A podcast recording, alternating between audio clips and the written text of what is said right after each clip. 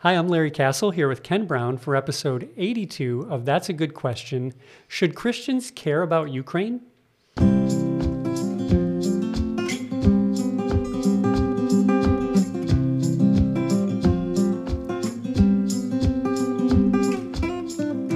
Welcome to this episode. The news this week has been dominated by events in Eastern Europe, with Russia finally doing what our country's intelligence services had predicted that they would. Mm-hmm. Uh, Russia invaded its neighbor Ukraine, and within just three or four days appears to be poised to take mm. over.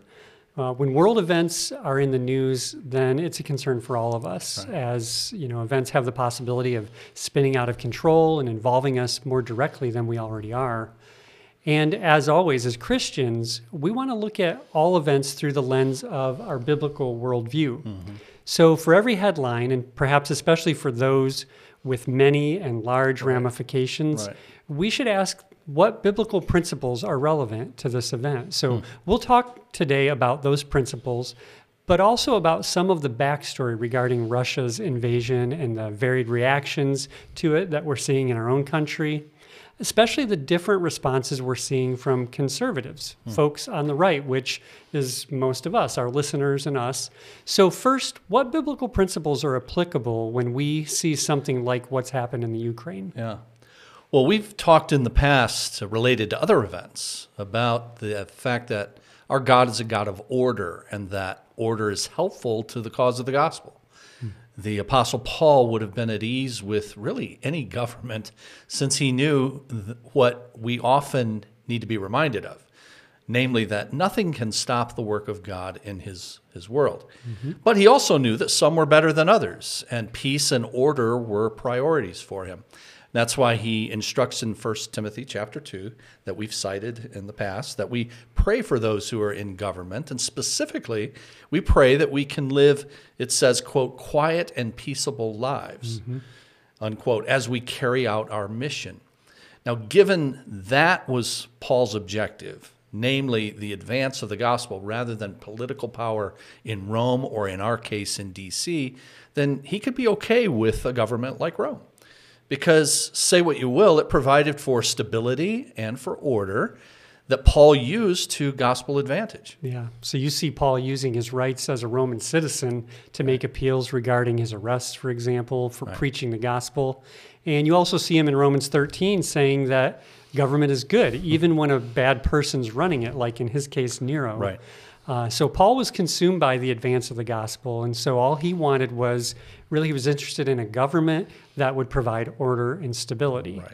But even if we don't have that, the gospel is still going to exactly. advance. So right. we can and we should desire uh, and pray for peaceful conditions, as we're told to in 1 Timothy chapter 2. But we also need to remember that we don't require any particular form of government to carry out our work Correct. as Christians. That's really, you know, and that kind of flies in the face of what you hear some people, oh, for sure. how you hear some people talking right. about these really serious situations. Mm-hmm. So, so let's relate that then to the Ukraine situation. Well, Russia's invasion of Ukraine represents a challenge to world order. And as we said, all things being equal, order is to be desired for mm. our, our mission. So when we see a rogue nation like Russia, an authoritarian leader like Putin take action that upsets world order, then we should rightly be concerned. Mm-hmm. And of course, that says nothing of just the humanitarian concern we ought to have for Ukrainians who are having their country overrun, their lives threatened. Uh, I was actually moved to tears just this morning mm. uh, watching a video of a, a, family in Ukraine, a large family. Did you have I, to see this? No, I, I, don't know that I saw this one. I saw one of a father saying goodbye to his children. oh, I saw to, that also. Yeah. yeah. I'm talking about one this very large family representing multiple generations, infants to grandparents. They're huddled together. They're taking refuge in one of the family's homes, and they're apparently Christian. They're singing "He Will Hold Me Fast." Oh in Ukrainian, and it was beautiful, and it was sad, and it, and it was moving. And so we're concerned as Christians for the lives that have been lost and are going to be in the days ahead. But even if none were lost, somehow miraculously, we should still be concerned about the upset to the world order. Yeah. You know, um, when you talk about world order, I have flashbacks to the, door, the days of George H.W. Bush, uh, first President Bush, uh-huh, yeah. talking about the New World Order. Right And uh, that scared some people on the far right as they took it to mean that he was trying to spearhead the one world government, you know, some, some sinister plan. Right. Uh, but here we are decades later, and the obvious, you know, the, the thing that everybody was afraid Right. of that seemed so obvious didn't happen. And uh, he didn't even try to do this. Right. so he was just expressing the same thing that we are here that world order is good, right? Uh, he, he added to the, the word new to it, but world order. Yeah, a new world order. Yeah, I, th- I think that's a good place to start our stab then at setting the context of the Ukraine situation because President Bush made that comment in the aftermath of something that at least many of our listeners will remember, and that is the uh, Gulf War or Operation Right. Desert Storm. Right. You may recall that was the U.S. and a coalition of other nations chasing Saddam Hussein and Iraq out of Kuwait. Mm-hmm. Iraq had invaded Kuwait, and we had interests there, as did other countries, not least access to oil for our economies. And so famously, Bush said, This will not stand. Hmm. And Kuwait was liberated in fairly short order. Yeah, but we don't see that happening with Ukraine, hmm. right? In fact, our president, uh, President Biden, has said that we will commit no troops to hmm. Ukraine's soil, unlike what we did in Kuwait. Yeah, now that's partly because with Russia, we have a nuclear power, and in Iraq, you did not. Hmm, mm-hmm. Get this Russia possesses the second largest arsenal of nuclear weapons in the world, Yeah. second only to the U.S. But having more does not mean you win. Like we have more, it doesn't mean you win, right? If you, uh, nuclear weapons are, are used. So extreme caution is required because Putin is ruthless. And he has nuclear weapons, and like a Kim Jong un in North Korea, for example, is possibly crazy enough to actually use them and set off World War III. Yeah, so we remind the audience how uh, it is that Russia has this important and dangerous role that is, to, you know, we have to acknowledge this, we have to deal with this. Yeah. Well, again, some of our listeners are going to remember that before what we see today of Russia, there was what was called the Soviet Union. Mm-hmm. And the Soviet Union, unlike present day Russia, was indeed a world power, rivaling the United States for decades. So I'm going to try to quickly go back to how the Soviet Union developed and how we got to where we are with, with Russia. If you're old enough, like I am, to remember what was called the Cold War between the U.S. and Soviet Union, and there was the extreme hostility that we had toward one another for decades, each afraid that the other might start a nuclear war, well, then it's hard to believe that at one time we were allies Yeah. before all of that. In World War II, uh, as we fought on the same side uh, as the Soviet Union to defeat Hitler. The United States, Britain, France, and the Soviet Union were the Allied powers. And the Soviet Union played an absolutely decisive role in winning World War II. During and after the war, you have those pictures of conferences, uh, often between the uh, Allied powers, with Joseph Stalin at the table, with Franklin Delano Roosevelt and Winston Churchill. Now, neither Churchill nor Roosevelt liked or trusted Stalin, but they needed him against Hitler. And then after World War II, the Allied powers pretty much ceded to Stalin most of Eastern Europe. And those countries over time, like Poland and Czechoslovakia and Romania and many others, came under Soviet communist control. It was this development that Winston Churchill famously warned about in a speech the year after World War II ended, 1946. He gives a speech in a Fulton, Missouri, at a college called Westminster College, and it was there he spoke of an iron curtain hmm. descending over Eastern Europe, and he warned the world that it's going to be a problem for years to come, and indeed it So is that the origin was. of that That's phrase? the origin of that phrase, Curtain? exactly. Okay, interesting. The, the Soviet Union then became a formidable military power and a nuclear power, acquiring the technology just a few years after the United States did. That started the Cold War and an arms race between the US and the Soviet Union for decades. And there was always the possibility that one might use their weapons against the other. In the US, bomb shelters mm-hmm. Fallout shelters. Every now and then you'll still see, you know, an old building and it'll have this, you know, sign on it that says fallout shelter and it's got this it's got this symbol on it. Well, those were all over the place in the 50s and 60s and it was just saying that in case we're, you know, we're bombed by Russia, that or the Soviet Union, then here's a place that you can come and, and mm-hmm. hide out. Mm-hmm. And people had built bomb shelters in their backyards. Lots of people had built bomb, bomb shelters, bomb drills for elementary students were common in the 50s and 60s. And then you get into the 70s and 80s, and we had you know summits, and we signed treaties, and we still threatened each other. That's what I remember, The yeah. arms race continued. Uh, so we never went directly to war with each other, thankfully. But you had all these proxy wars that went on Mm-hmm. in various places. Vietnam was a proxy war for the Cold War. You know, you had North Vietnam, you had South Vietnam. South Vietnam was not communist. North Vietnam was was communist, and so you were trying to fight it out there. Places like Angola, you know, in Africa, in Central America, in Nicaragua, and Mm-hmm. other places. We just finished the uh, Winter Olympics, and it always reminds me of the, the hockey victory. Oh, yeah. You know, in the '80s, men's hockey team over the Soviet Union, and uh, what, they made a movie. It's been called Miracle on Ice, Mm-hmm. right? Am I thinking right? Yes. Uh, because the Soviets used their their pro players, and we used our amateur players. Correct. Back before we were using pros too. Right, right. Uh, so we rarely had success against them, but that year we did. Right. And uh, in those Winter Olympics, there was not a country called the Soviet Union. Uh, Yeah, not, these past ones, there's no Soviet Union. yeah, yeah. Uh, these these games, it was Russian Olympic Committee, Yeah, the. ROC, right? Right. Uh, so what's going on with the Soviet Union?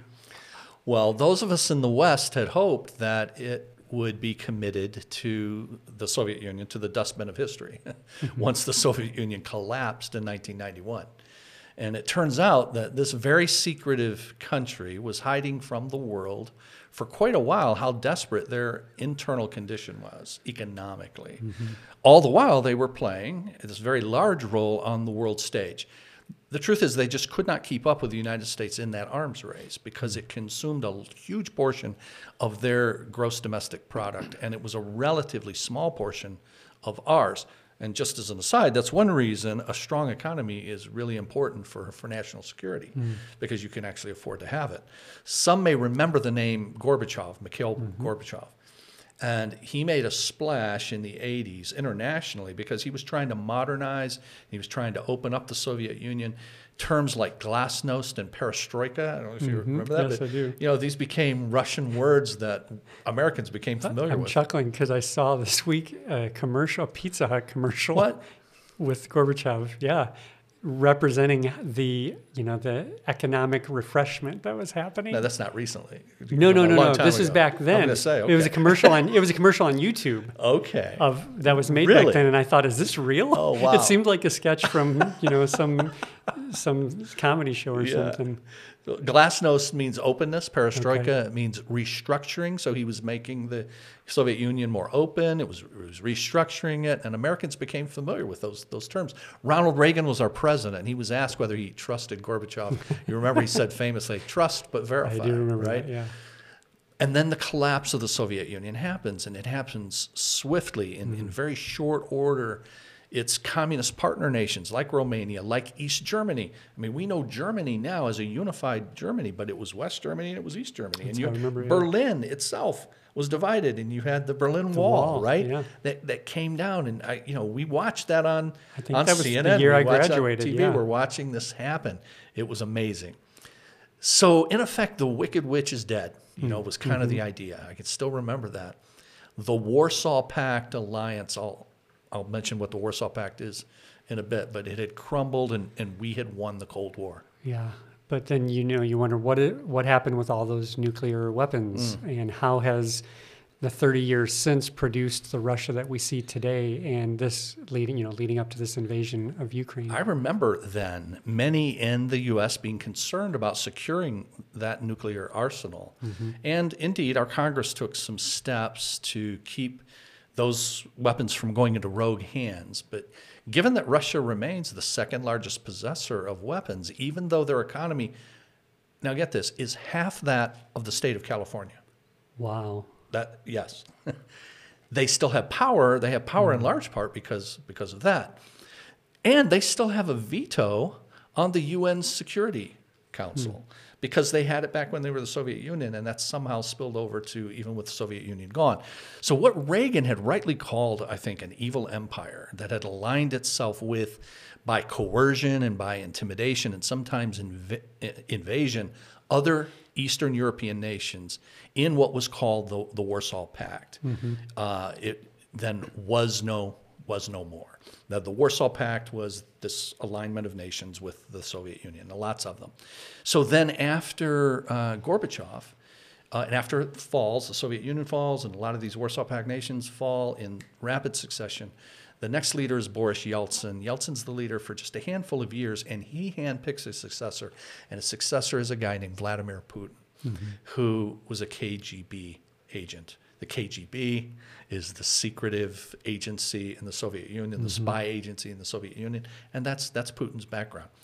Meanwhile, our counterpart to the Warsaw Pact remains strong. NATO, the North Atlantic mm. Treaty Organization, and there's an article in the NATO Charter, Article 5, that says an attack on one is an attack on all. Hmm. If you attack one of these NATO nations, then you're going to be attacked by the rest of the NATO nations. That nation will be de- be defended.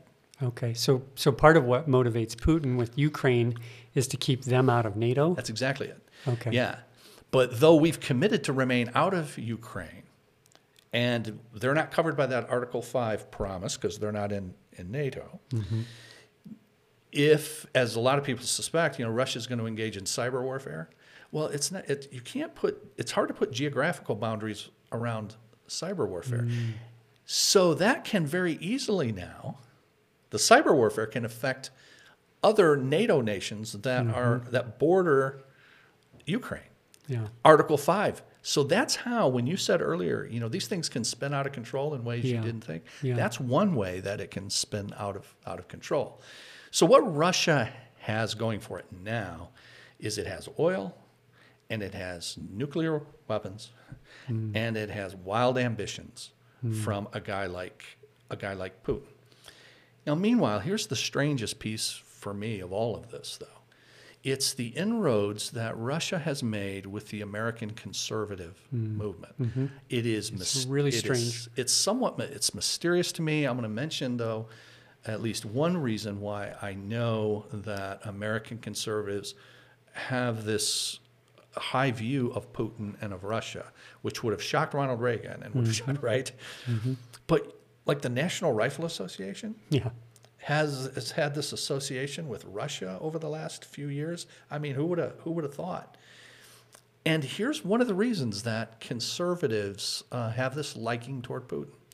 You remember years ago, we had a, a brother in our church whose job uh, sent him to Moscow for about three years. Um, mm, mm-hmm. And I spoke with him every week while he was in Moscow. Okay.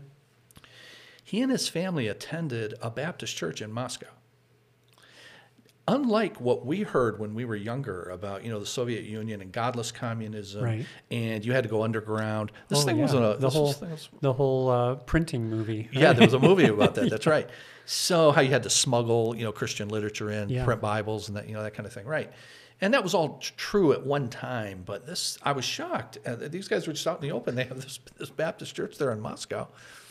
But not only that, he told me something else. He told me that in the sun, this was just, you know, seven, eight years ago, that there was a real, uh, not only dislike, a hatred, really, on the part of the everyday Russian citizen toward people who were homosexual.